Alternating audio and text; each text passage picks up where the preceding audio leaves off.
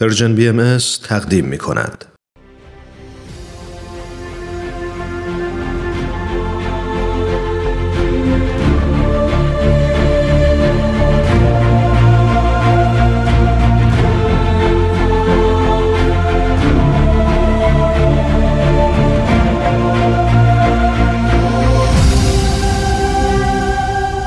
چشمه خورشید، نگاهی به آثار حضرت باب.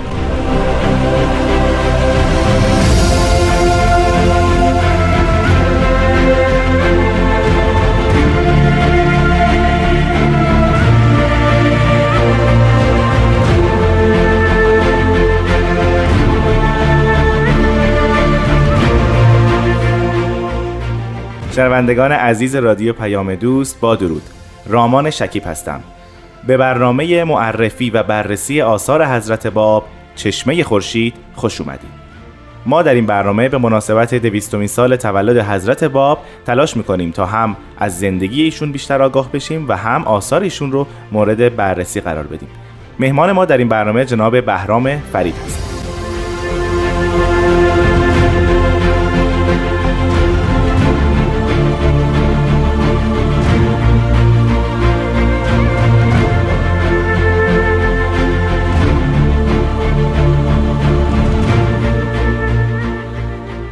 جناب فرید، وقتتون بخیر. به استودیو رادیو پیام دوست بسیار خوش اومدید.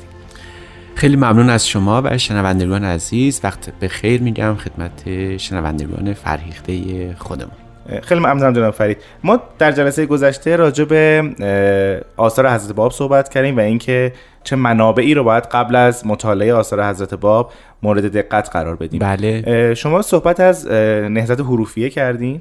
درست. و همینطور ارتباط اون با القاب حضرت باب. فرمودین یکی از القاب حضرت باب نقطه اولاست. بله درست. و مستقیما ارتباط داره با نهضت حروفیه. بله. اول زر راجع به این القاب صحبت کنیم. نخست این که این القاب رو چه کسی به حضرت باب داد؟ آیا خودشون دادن یا اینکه در آثار پیش از اون بشارت داده شده بود به این القاب؟ یا اینکه در تفاسیری که در آثار خودشون نوشتن ما اینجوری برداشت کردیم؟ بله، بعد بگیم که هر دو قسم هست، یعنی بسیاری از این القاب پیشینه کهنی داره در کتب مقدس، به خصوص در مسورات اسلامی. از طرف دیگه هم برخی از این القاب رو خود حضرت باب برای خودشون ابداع کردن، اگرچه همونها هم باز ریشه های قدیمی و کهنی داره. مثال بخوایم بگیم، یکی از مهمترین القابی که به اون حضرت باب رو میشناسن دست بر قضا خود کلمه بابه. یعنی کلمه باب یک کلمه بسیار قدیمی است، حتی در باب حته در قرآن نازل شده و اصولا در احادیث اسلامی مداخل بسیار زیادی برای خود باب وجود داشته. مثلا در خطابات بزرگی که به ائمه اطهار شده اطلاق باب به این فرد هم شده، یا باب حتی در برخی از احادیث اسلامی و برخی از کتب اسلامی اطلاق به نواب اربعه هم شده که اینها در غیبت صغرا واسطه بین امام غائب و شیعیان بودن. چرا باب؟ چرا واژه باب؟ برای اینکه به معنای این هست که یک دروازه ایست، دری است و از اون در میشه به خدا رسید. به عبارت دیگه ما در عالم ناسوت، در عالم خلق محتاج یک دری هستیم، دروازه‌ای هستیم که بتونیم از اونجا به ملکوت خدا و مدینه علم الهی بریم. اون حدیث بسیار معروف حضرت ختمی مرتبت هست که در مورد حضرت علی فرموده بودن که انا مدینه العلم و علیون بابها. پس بیشتر به این معنا بود، بیشتر به این شکل از اون استفاده میکردن که باب علم الهی است. حالا علم الهی خودش توسط مظاهر ظهور پیامبران الهی اطلاق میشد، ارائه میشد به بشر. از این رو کسانی که مصدر تبیین آیات بودن یا سبب نزول وحی الهی بودن به باب شناخته می شدن. شما فرمودید که به نواب اربعه هم این لقب داده شده بود. بله. آیا اینجوری برداشت نمیشه کرد که باب واسطه ایست بین مردم و قائم نه اون علم الهی که به عنوان یک مظهر ظهور یا پیامبر ما داریم بهش نگاه میکنیم. بله، این به ندرت در اون تاریخ شیعی نقل شده، خیلی به ندرت این معنا رو ازش استفاده میکردن، ولی بعدها بیشتر از کلمه رکن رابعه که در ادبیات شیخی بسیار ده. بسیار رایج بود استفاده کردن و میدونیم که شیخی یک انقلابی در الهیات شیعی به وجود آوردن، اون پنج اصل اصول اعتقادی شیعه رو به هم زدن و تبدیلش کردن به چهار بخش که عبارت باشه از توحید و نبوت و امامت و بعد رکن رابع، یعنی اون شیعه کامل که نام دیگرش به اصطلاح میشه باب.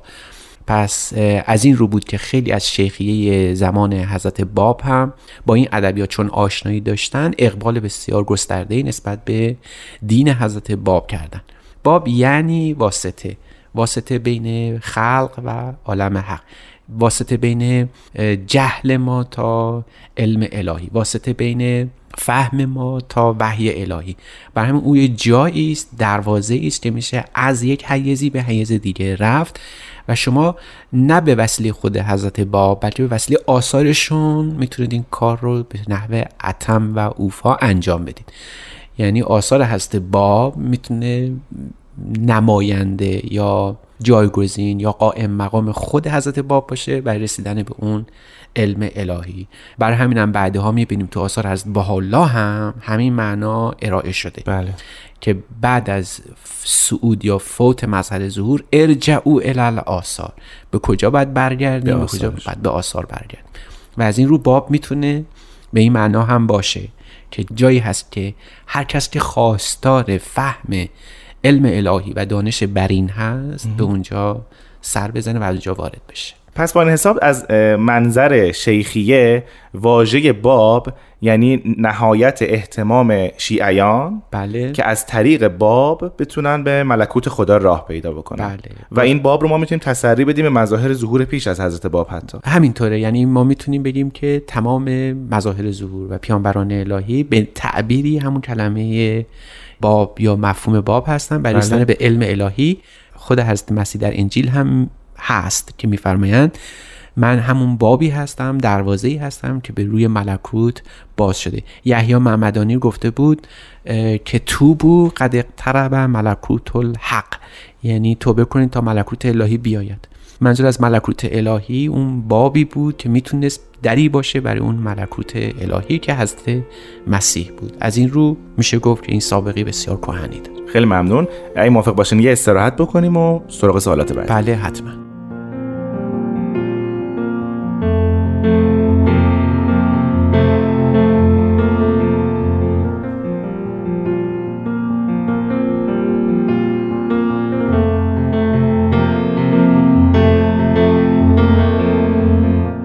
شنوندگان عزیز، به برنامه چشمه خورشید بسیار خوش اومدید. ما راجع به القاب حضرت باب و واژه باب صحبت میکنیم. جناب فرید، آیا معانی واژه باب به همینجا ختم میشه؟ مسلماً نه، یعنی اگر به آثار حضرت باب رجوع کنیم ایشون یه معنای دیگری از کلمه باب مد نظرشون بود. ایشون در لابلای آثار خودشون دائما تکرار میکنن که من بابی هستم برای ظهور بعد و بعد حضرت عبدالبها که مبین آثار حضرت بهاءالله و حضرت باب هستند. بله. در یک رساله‌ای که تاریخی است به اسم مقاله شخصی سیاه، در اونجا این مسئله رو به روانی کامل توضیح دادن و اون این است که مراد حضرت باب از کلمه باب این بود که من دروازه‌ای هستم، دری هستم برای ظهور بعد، که مراد حضرت باب از ظهور بعد البته حضرت بهاءالله هستن. پس وقتی ما میگیم حضرت باب این اسم رو برای خودشون انتخاب کردن، از همون ابتدا میدونستن که ظهور دیگری به اسم ظهور حضرت بهاءالله مطرحه و بعد عیان بشه، آشکار بشه و خودشون رو باب شناسایی اون ظهور الهی میدونستن. از این روست که ما حضرت باب رو مبشر حضرت بهاءالله میدونیم و یکی از مقامات حضرت باب همین بشارتی است که به ظهور حضرت بهاءالله، یعنی ضمن اینکه باب هستن مانند مظاهر ظهور پیش از خودشون ولی بشارت دهنده هستن به یک مظهر ظهور کلی که بعد از ایشون ظاهر میشن. کاملا درسته. و از این رو یک ظهور مقدماتی تمهیدی بودن برای ظهور حضرت بهاءالله و پیوستگی این دوتا ظهور رو ما نباید در این سلسله از برنامه ها فراموش کنیم. خیلی ممنونم. البته که خب بحث راجع به واژه باب خیلی بیشتر از این هاست و شاید مدت‌های مدیدی طول بکشه. البته این رو هم خدمتتون عرض بکنم که باب میتونه مدخل مفاهیم عرفانی هم باشه. این رو هم حضرت باب مد نظر قرار دادن. مثلا اون حدیث یا اون گفته بسیار معروف الرضا و باب الله الاعظم یکی از اون مهمترین حرفایی بود که صوفیه زده بودن راجع به باب. یعنی میخوام بگم که گست همونجور که شما هم اشاره کردید گستردگی مفهوم باب واقعا میتونه چندین برنامه در اینجا طول بکشه. بله. ما به اختصار برگزار بله دیگه چون زمان دیگه نداریم. بله. اگه موافق باشین بریم سراغ لقب بعدی حضرت م. باب چون در جلسه پیش راجع بهش ذکری ازش کردین. بله. همون نقطه اولا. درسته. بله. اول از همه چرا نقطه که بعد به اولاش برسیم؟ بله اینجا باید کمک بگیریم از ادبیات شیخی و بابی برای اینکه اونها توضیح میدادن که مرادشون از نقطه در سه جنبه بود. بله. نخست نقطه در هندسه است. یعنی میگفتن که همه چیز از جهان در جهان چند بعدی ماست به جهان سه بعدی و بعد به جهان دو بعد و صفحه و بعد به جهان یک بعدی یعنی خط، اما خود خط هم از حرکت نقطه, نقطه. شروع میشه. پس بنابراین نقطه سرآغاز هستی است. بله. منشأ جهان مادی است. از این رو نقطه منظور اونها از نقطه مشیت امکانیه، یعنی اون ماده‌ای بود که جهان ازش آفریده شده. این در گروه مظهر ظهور. از سوی دیگه نقطه عبارت بود از نادیده گرفتن یا پنهان شدن کل عدد. یعنی نقطه به عنوان صفر میتونست مدخل باشه برای اینکه اعداد در اونجا شروع بشن و بعد حرکت نقطه آغازگر حروف هم بود. یعنی این سه جنبه رو ما باید فراموش نکنیم که نقطه مهمترین ویژگیش حرکت الفه.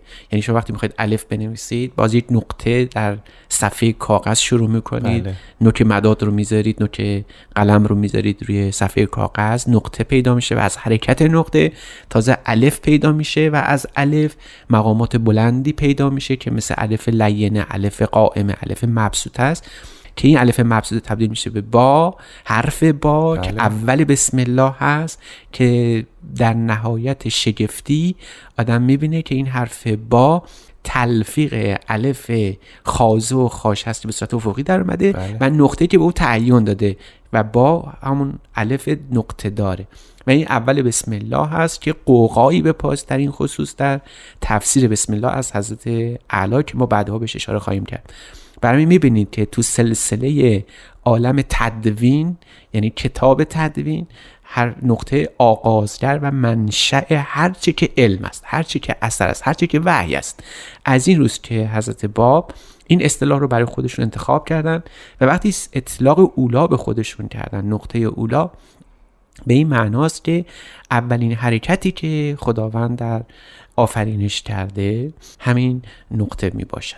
از سوی دیگر خود نقطه حیرت انگیزه که به حروف ابجد خود نقطه عدد پانصد و پنجاه و نه حساب میشه که جمع این حروف یعنی پانصد و پنجاه و نه جمعش اعدادش میشه نوزده و باز میبینیم که تعداد حروف بسم الله الرحمن الرحیم هم باز همون نوزده است و این نوزده باز در نهایت شگفتی میبینیم که ترکیب یعنی جمع حروف حی که هجده باشه با خود حضرت اعلی یا حضرت باب که نقطه میشه نوزده.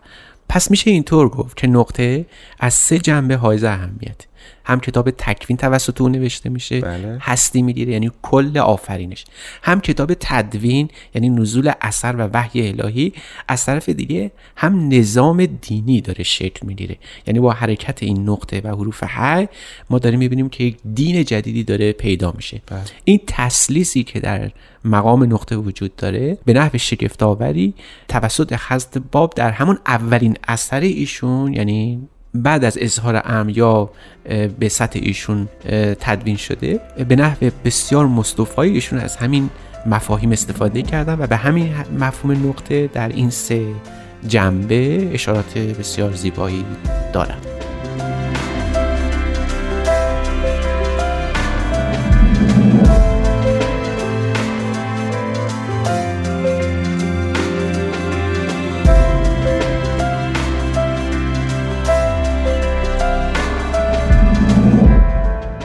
جناب فریدمان گاهی اوقات به حضرت باب در همین برنامه‌های رادیو پیام دوست هم میگیم حضرت اعلی و بله. برای شنوندگان عزیز ما سوال پیش اومد که حضرت اعلی کیست؟ بله.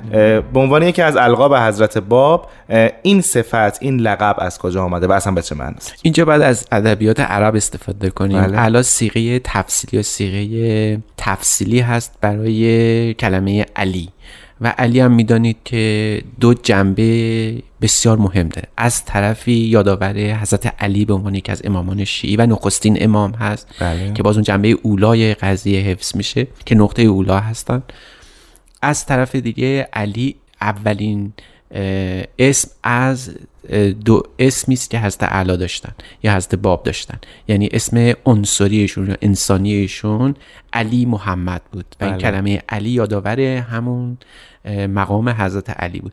علی صیغه مشبهه به تعبیر عرب ها هستش و به معنای بسیار بسیار بالا و مهم. اما از طرف دیگه حضرت باب از این اسم خودشون که سابقه دیرین هم داشته توی ادبیات بله. توی میراث شیعی گفتن که نه تنها او علی است بلکه اعلی هم هست، یعنی بالاترین نقطه، بالاترین مقامی که ممکنه که صفت علو الهی داشته باشه. درست. از این رو حضرت اعلی به این معناست که بالاترین و آخرین رتبه از مقامات علو و اعتلاء خداوند هستند. اون جنبه استعلائی دین خداوند در حضرت اعلی شروع شده. از سوی دیگر بعد این رو هم مطمع نظر قرار بدیم که وقتی ما میگیم حضرت اعلی در مقابل او بشارت دارن میدن به ظهور دیگری و به نحو غریب و حیرت انگیزی این در خود قرآن این دوتا اسم با هم اومده. کدوم دوتا اسم؟ اسم علی عظیم و انه العلی العظیم بله. که علی اول آمده، حضرت باب او رو به عنوان حضرت اعلی شناختن و عظیم از پی او اومده که مراد حضرت بهاءالله هستن که ما به عنوان ظهور عظیم یا ظهور اعظم الهی از او سود میبریم و استفاده میکنیم. ببخشید که حرفتون رو قطع میکنم جناب فرید، شما فرمودین دو صفت علی و عظیم اشاره به حضرت باب و حضرت بهاءالله شارع دیانت بهایی است. درست. ولی این دو تا صفت در بیشتر مواقع یعنی در همه مواقع بعد از الله میاد، مثلا لا حول ولا قوت الا بالله العلی العظیم. درست. ارتباط این دو تا صفت با نام الله چیه؟ این یکی از مهمترین مفاهیم الهیات بابی بهایی است که قبلا توسط ابن عربی بیان شده بود. اینکه خداوند به عنوان ذات غیب معنی لا یدرک دارای بله. اسما و صفاتی است که باید در این جهان مجلا یا مظاهری داشته باشه. این مظاهر این اسماء الهی عبارتند از این مقامات اولیا و پیامبران الهی. پس این اسما همونجور که جانشین خداوند هستند در شناخت او، در عالم هستی هم احتیاج به جانشینی دارن که اون اسما صفات رو بتونن به نحو مصطفی و کاملی نشون بدن. بله. پس علی و عظیم دو تا مظهر ظهور یا دو تا پیامبر الهی یا دو تا انسان کاملی هستن که اینا میتونن این اسما رو به نحو کامل در جهان عرضه کنن یا ظهور و بروزش رو شکل بدن. از این روز که ما میگیم اسما مسمای خودشون رو دلالت میکنن، یعنی اگر کسی علی و عظیم رو بشناسه تو گویی که خود خداوند رو شناخته. از این رو ما قائم مقام این اسما صفات قائم مقام خود ذات خداوند محسوب. آیا همین رابطه با اسمای دیگر خداوند هم در کتاب مقدسه برقراره؟ بی تردید همینطوره، یعنی همه انسان ها به مراتبشون در در تقرب به خداوند این اسما و صفات رو از خودشون جلوه میکنن. شاید حتی بشود گفت که هدف از هستی انسان بروز همین اسما و صفات الهی بوده که به نحو مکنون و مبتون در ذات انسان به ودیعه گذاشته شده. یه سوالی فقط برای من پیش میاد، آیا این تقدم و تأخر علی و عظیم به خاطر تقدم تأخر زمانیشونه یا به خاطر واسطه بودن صفت علیه؟ این آیا بحث زمانی مد نظر یا نه؟ خب شما خیلی خیلی مسئله رو کامل حتی مطرح کردید. یعنی هم میتونه به عنوان زمانی باشه که علی اول است ظهورش و بعد عظیم یعنی حضرت بهاءالله. بله. میتونه هم به معنای واسطه باشه، یعنی بین اسم خداوند و حضرت بهاءالله این تنها رابطه‌ای بوده که میتونسته برقرار باشه. از سوی دیگه میتونسته حاکی از مقام بلندی باشه که خود کلمه عظیم با الله داره که این محتاج بوده کسی بیاد اون رو آشکار کنه و اون البته حضرت باب بودن که آثار ایشون چیزی فل حقیقه با شنوندگان که بخوایم رو راست باشیم بله. بعد بگیم حقیقتا آثار حضرت اعلی حضرت باب چیزی نیست جز بیان مقام حضرت بهاءالله. اینو ما در لابلای برنامه در سلسله برنامه بعدی شاید به نحو بیشتری بهش بپردازیم. خیلی سپاسگزارم از شما جناب فرید، حرف که بسیار است منتها وقت برنامه ما رو به پایان. من هم خیلی سپاسگزارم از شما و حوصله شنوندگان عزیز. خواهش می‌کنم. ان شاءالله در جلسه آینده راجع به القاب حضرت باب بیشتر صحبت کنیم. افتخار خواهم داشت. خواهش می‌کنم. شنوندگان عزیز از شما هم بسیار ممنونم که با ما همراه بودید. تا هفته آینده خدا نگهدار.